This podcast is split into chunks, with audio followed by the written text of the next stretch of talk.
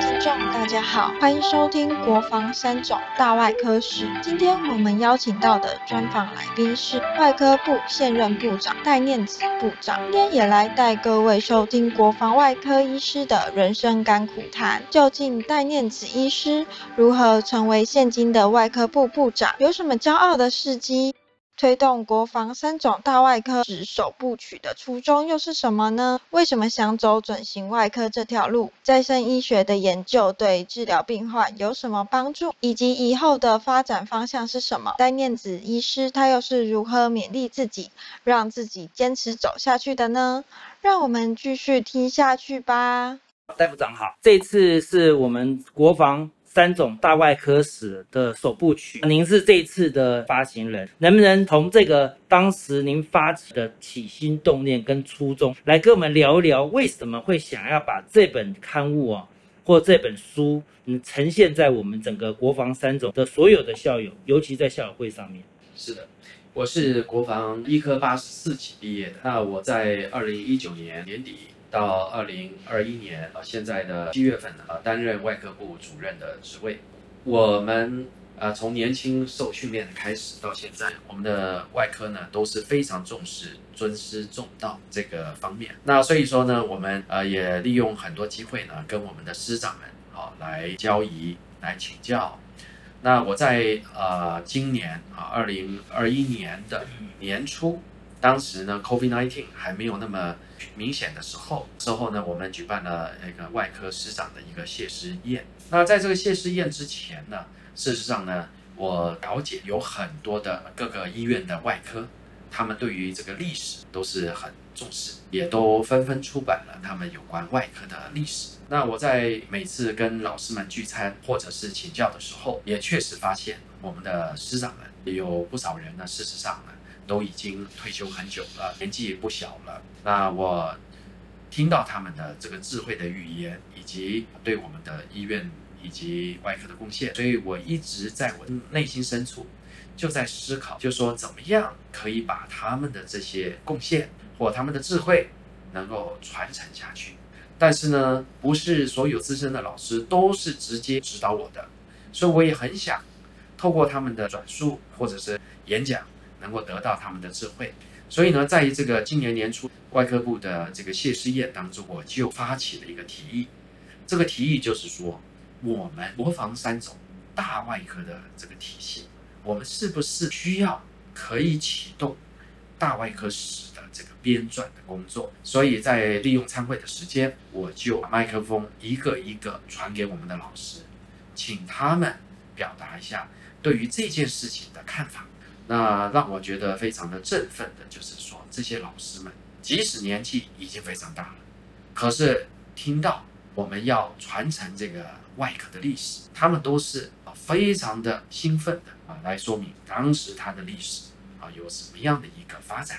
那每个老师都相当的支持，因为这样子的一个鼓励，所以当时呢，我就下定决心要来启动编纂这个国防三种的大外科的历史。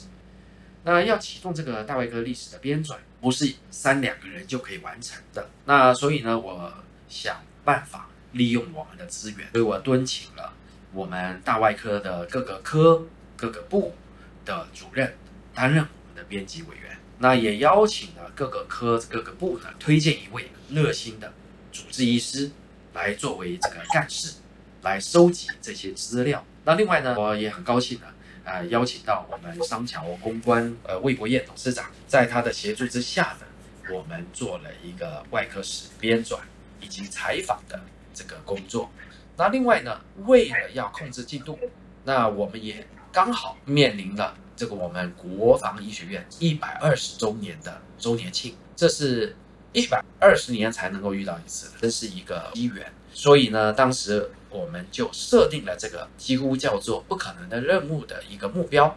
我希望我们今年可以在国防学院院庆的时候，能够把这些历史编纂完成，而且呈现出去。这就是一个来。好，我想请问一下您，有关于您当时在做这个外科史的时候，哈，有没有想过说这个外科史你要用什么方式的部分？来架构这个外科史，让更多的校友来知道呢。事实上，我了解编纂一个历史，岂止是几个月就可以完成的工作？那有些人是好多年，那更何况呢？有些人是专家中的专家才有办法。那但是我觉得就是希望把我们外科优良的传统历史，尤其是我们的这些前辈学长，他们的智慧可以传承下去。所以这个外科史的编纂，第一个啊，希望做一个承先启后的一个例子。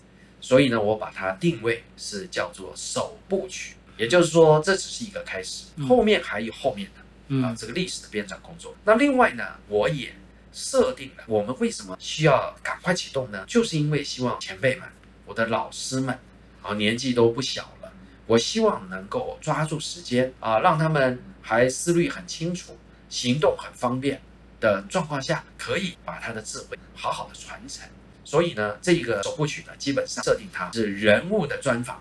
为主要的一个主轴，那科布的历史是他的一个等于枝叶，好，他的一个整个的一个 background 一个背景，但是人物呢是我们一个很重要的铺陈，所以在这整个的设计当中，我们要特别推荐各个科部他优秀的资深的前辈，那同时我们也要表彰表扬我们的各个科部啊优秀的老师，他能够晋升将军的，啊，那晋升我们的长官的。啊，在行政方面有卓越表现的啊，这些你也把它纳入。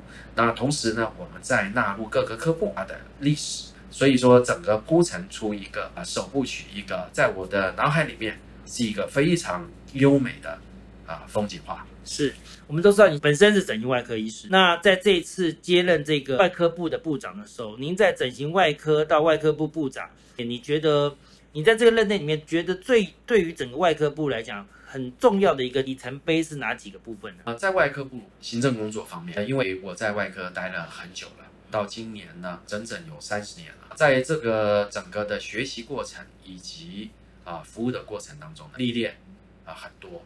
那我深深的觉得，我们的外科到二零二一年这个时代呢，事实上已经看到几个重要趋势了。第一个，毫无疑问的，微创的手术。是大家所追求的，大家都希望伤口少、伤口小，然后呢恢复快，啊，然后手术又快又好又安全。好，那这个微创手术呢，现在已经有很好的一个成绩了。那第二个就是所谓的机械手背的手术 l o 的手术，这个是这个时代的趋势。那机械手背的应用。可以让我们克服了很多人的一些的弱点啊，比如说体力的问题、清晰度的问题，还有很多不同角度的问题。那另外呢，还有很多的机械化的、安全性的等等的啊，这个设计。那另外呢，也是应用了 AI 的人工智慧的技术。那第三个，我认为很重要的就是现在的外科，事实上，包括所有的内外科的医学迈入了再生医学。以我个人整形外科来说，我就极力在朝向再生医学的方面来发展。比如说，我整形外科在慢性伤口的治疗上面，我就应用了干细胞的技术。除了传统的伤口的清创跟判断处理之外，另外呢，我们还结合了的干细胞的再生医学材料来应用。那目前呢，有非常令人振奋的一个成果。所以我认为呢，外科。事实上，在二零二一年的这个时代，已经啊迈入了另外一个重要的时代。那这是呢，我在外科部的呃教育训练，还有很多的行政的会议方面，哈，教学方面，事实上我就一再的强调，我们在这一方面呢，必须要积极的往前。同时呢，我也律定了所有科部啊，外科系呢，大家对于学生的训练，尤其是在微创。以及 l o b a 的手术这一方面必须列入必修啊。以往可能说有某一个科它比较常用，它就有教学；那其他的科没比较少用，它就不教学。但是呢，我现在在外科的 RRC 相关的训练方面，我要求每一年都要有啊这个相关的训练，而且是必修，大家都要参加，而且呃每一年轮流来参加。所以这是我的很重要的突破。哎，是的。那当时我知道您在任内哈，S N Q 国家品质奖，还有这个再生医学这一块，也是在您这任内有得奖是吗？是的。呃，我们国家呢有设立了国家新创奖。那事实上呢，三军总医院的院长以及各级长官对于这个创新突破品质的要求呢，事实上是不断的支持。所以在这方面呢，事实上呢，我们外科部啊，也在各个科部里面呢，针对我们本身创新的部分来提出。好，那包括了一些再生医学的内容，另外还有一些清除疤痕的一些新药的开发。那另外还有很多啊，这个相关的骨科啊，相关的一些移植的东西啊，还有一些重要的手术技巧突破，神经外科的定位呃手术。那另外呢，还有相当多的科别，他们都个别提出了很多的创新，所以这方面也证明了这个外科的这个未来，事实上呢，已经走入了另一个时代。当时您在任内还有个特管法，是特管法是当时是在您任内吗？还是在之前？呃，事实上，特管法讲的，其中现在目前最关键，大家很重视的就是有关于再生医学的细胞治疗了。啊、细胞治疗呢，在比较早先的时候，前两年呢，在就已经提出来。那但是真正讲起来呢，应该是在二零一五年的时候，这个八仙城堡的事件。八仙城堡有将近四百九十九位中重度以上的烧烫伤，大家还记得啊嗯八仙乐园的城堡的一个事件。那当时也有六十多位的病人呢送到三军总医院。当时呢，我刚好啊、当选了台湾烧伤暨伤口照护学会的理事长。那后来呢，也担任了亚太烧伤协会的这个会长，也举办了亚太烧伤的会议。那在八仙城堡的期间呢，我们创造了零死亡率的一个记录。那事实上是全整形外科还有全院的上下的支持。那八仙城堡的经过了这一次的战役之后，卫福部呢也开始重视有关于这个大体皮肤还有啊细胞对伤口治疗的重要性，所以当时呢也借助日本的一些技术的交流，有引进了细胞治疗的方式。在那个之后，我受到卫福部的支持，就成立了台湾国家皮库，来解决我们国内大体皮肤不够的问题。同时希望达到国际的品质标准。现在目前这个工作做得很顺利。那台湾国家皮库呢，也在三军总医院设立了。那除了这个之外呢，也朝向了细胞中心的成立。那我有幸呢，也是啊我们三军总医院细胞中心的第一届的主任。那这个细胞中心事实上就是因应啊这个细胞特管办法而产生的。我们算是全国最早宣布成立细胞中心的医院。那我们细胞中心呢也有一个相当的规模。那我个人呢也啊、在这个自体脂肪干细胞在慢性伤口治疗上面已经有获得很大的突破。那我内心深处呃非常的明确肯定，这个细胞的治疗对于慢性伤口是确定是有效的，所以也印证了我们的预防医学或者再生医学这一方面呢，在外科系未来的应用。是是是，所以呃，也因为在这个成立这个国家皮库是您第一个开始成立，然后又是细胞中心也是您开始发展出来的，所以慢慢从这一块到这个烧烫伤，然后再进入到我们的外科部，这一路走来觉得很感恩的，或者是您自己觉得说在这一块上你很重要的支持的力量。有哪几句话，或者是哪些人呢？真的是非常感恩。呃，我年轻的时候，当我要决定选择外科的时候，心里是觉得非常的开心，因为我在实习过程确实很喜欢外科，因为大家了解外科，我们的感觉就是刀刀破斧，啊，干净利落，做得好，啊，手术完了之后，病人就药到病除了。当时呢，选次专科的时候，选上了整形外科。呃，讲起来也很好笑，因为整形外科呢，第一个我觉得这个手术技巧非常的吸引我，另外还有一个很吸引我的就是，我觉得所有的外科都还蛮辛苦的，大家站着手术哈嗯，拉钩拉一天很辛苦。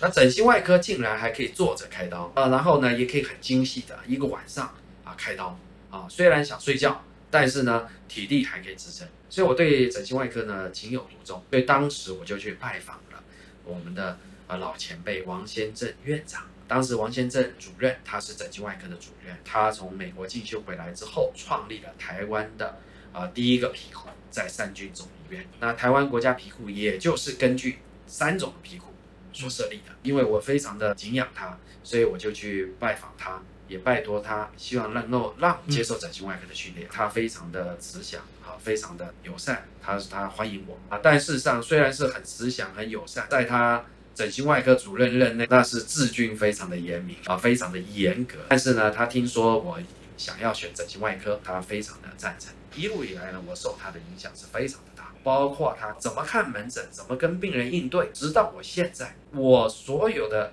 呃看病人的应对进退，跟他学的最多。另外，他还有个特色，他这个开刀，尤其是门诊手术的部分，它一定亲力亲为。原先刚开始我都有一点抱怨，那你怎么要不要让我来帮你缝一下？但是呢，我都不敢讲啊。我发现他都是从头到尾，可是呢，我知道他要为病人负责。那各位可能想象不到，我受他影响之大。我自从当了主治医师之后，所有的门诊手术我都是亲力亲为，直到现在。所以说呢，也磨练了我的刀法，还有我的判断跟经验。那所以说呢，非常感谢王先生院长。那当然科里面呢还有好几位老师，像陈天木教授、文习根教授啊，这些也都是指导我很多的。那，在科里面，我觉得我一路走来，其实呢，我有自己本身的核心思想座右铭。很多事情呢可以做，可以不做，但是到底不做的话，我们轻松一点；做的话累一点。所以说我在很年轻当主治医师的时候，我就问我自己：这一辈子到底是要每天都在想要做还是不做，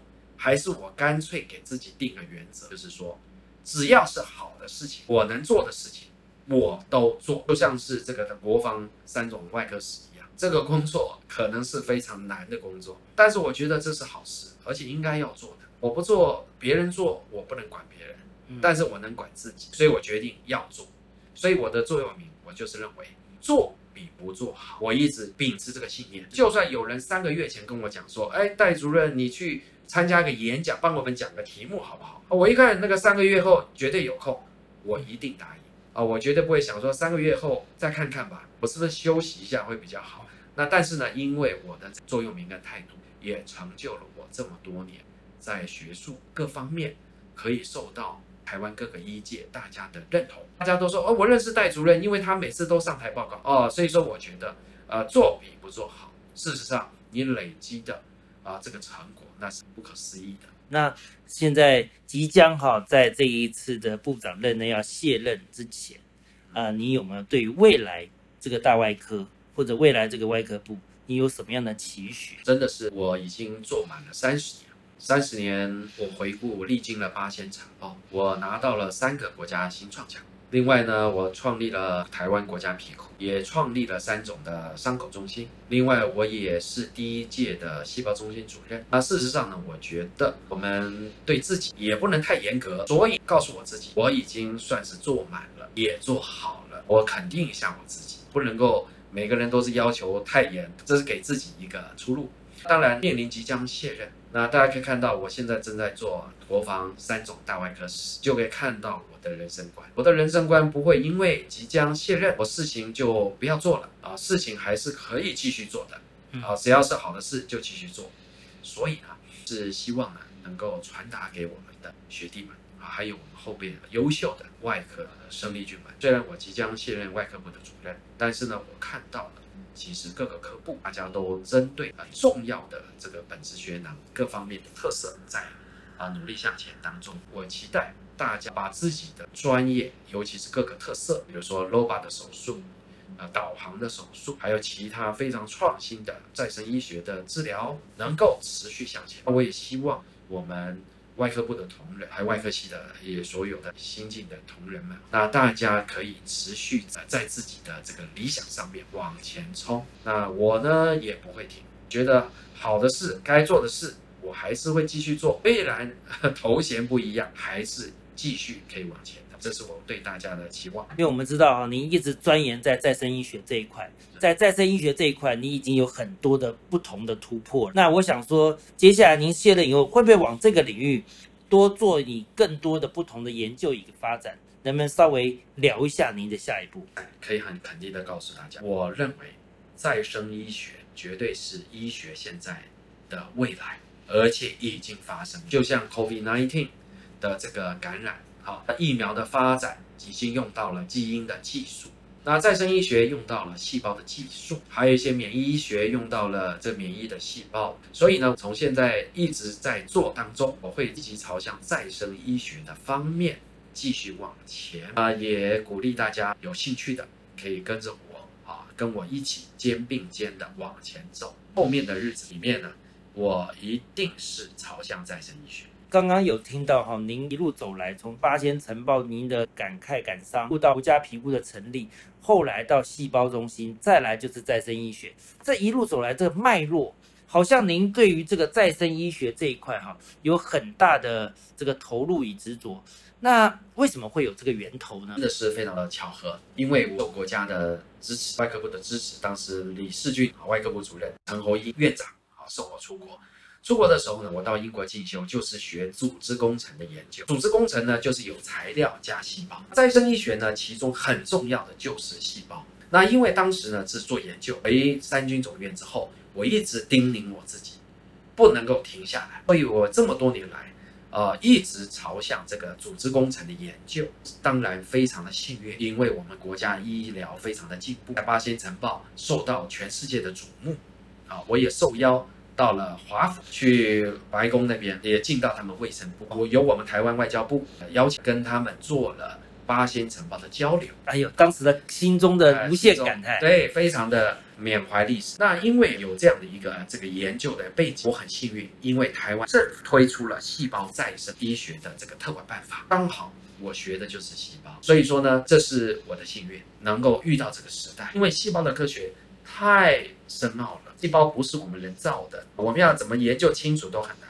但是呢，我遇到了，所以说我现在是充满了热情，所以说我希望呢，持续朝向细胞再生医学、干细胞这个领域，在临床上面。希望能够做出这个贡献。是刚刚好，您特别讲到这个，因为八仙晨报，也因为当时李世俊李主任、汤英院长把你送到英国去学学组织医，是组织工程，组织工程。既然在这一块您对再生医学这么的有兴趣，而且钻研在这一块，也历经了这么多的事件，为什么没有在部长任内的时候，我们成立一个再生医学科呢？这个是一个很有趣的问题。那事实上，细胞中心它的意义就跟再生医学科很类似了。再生医学它的领域事实上是跨科的，那不只是伤口的一些器官，比如说肝脏啊的一个再生啊，肾脏肾功能的修复啦，是脑中风啦，好神经疾患呐，甚至于癌症是啊。事实上，我个人认为，也很多人都说了，这个一定未来就是再生医学。的领域啊，很多现在的药物，还有我们的手术治疗的方式，没办法克服的困难。再生医学的干细胞、免疫细胞，事实上，我们人从妈妈肚子出来的时候，就是由一颗受精卵干细胞所变来。所以说，回归原始细胞的科学，再生医学。事实上，它可以解决相当多的困难，这是我的信仰。对，所以刚刚我们特别就讲到说，既然这样的情况之下，成立一个科，可能未来在这个领域的专精跟研究上面，可以有更好、更大的发挥。成立再生医学科，这可能是一个真的很好的提议。我认为，呃，不无可能，因为这个是一个跨领域的。对，就像创伤科一样，当时创伤科会成立，是来自于因为阪神大地震一场地震，施老板。特别把这样的架构架构起来。那再生医学在您这么专精在这块领域上面，也是结合了各种不同的科别，从脑中风到妇产科，到所谓的肝移植，好等等，都会运用到所谓的细胞再生。这个其实我想，可能在未来领域上，这个还是由您可以很多很多发挥的地方。我很期待这样的发展。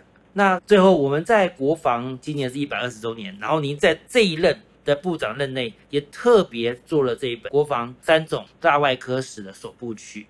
我知道您希望抛砖引玉，把这个首部曲不断的第二部、第三部、第四部，让国防外科史能够绵延下去。在这时，你有没有什么话想要对我们的学弟，还有我们国防的校友，想要表达一下你对于未来，还有对于国防的期许与回馈？各位啊，亲爱的校友，大家好，我们国防医学院。即将到来一百二十周年的日子，这一百二十年来，毫无疑问的，我们经历了很多的动荡。在我们的所有前辈老师们胼手知足、努力的开发之下，我们拥有了三军总医院国防医学中心这么好的一个医疗的地位。那我很荣幸能够呃在这里成长，从我们国防医学院受教育，从三军总医院受训练，那还能够。在外科系里面担任到外科部主任的这个位置，我很荣幸的能够在临床上面不断的往前来达到这样的一个领域。那我个人呢，因为有感于这么多的老师，这么多啊血泪或者是感动的历史，所以说呢，我们发起来撰写这一次国防三种大外科史首部曲的编纂工作。我希望能够结合所有校友的力量，结合所有我们国防三种同仁的力量，把我们大外科的放弃、努力创新、非常的忠诚，大家不怕艰苦、持之以恒的精神，能够发扬光大，同时传承下去。位于这个继往开来的时代，我认为现在的医学呢，已经从传统的医学。进到了再生医学，在这个进步非常惊人的时候，我们希望编纂这个历史，能够记录我们老师们的智慧，同时也激励我们啊能够啊传承下去，也希望我们的后进们啊大家看到前面的历史，知道啊身为一个外科的医师啊是多么的幸运，多么的有趣，多么的兴奋啊！我即使到这边。即将到卸任的这个时刻，我还是热情不减。我认为未来还是充满了希望，希望大家能够啊肩并肩，手牵手，一起往前，一起打拼。祝福大家啊身体健康，万事如意。好，谢谢我们的戴部长，谢谢。谢谢收听国防三种大外科史，相信戴面子医师的专访。听众受益良多，欢迎订阅分享，我们下期再会，谢谢，拜拜。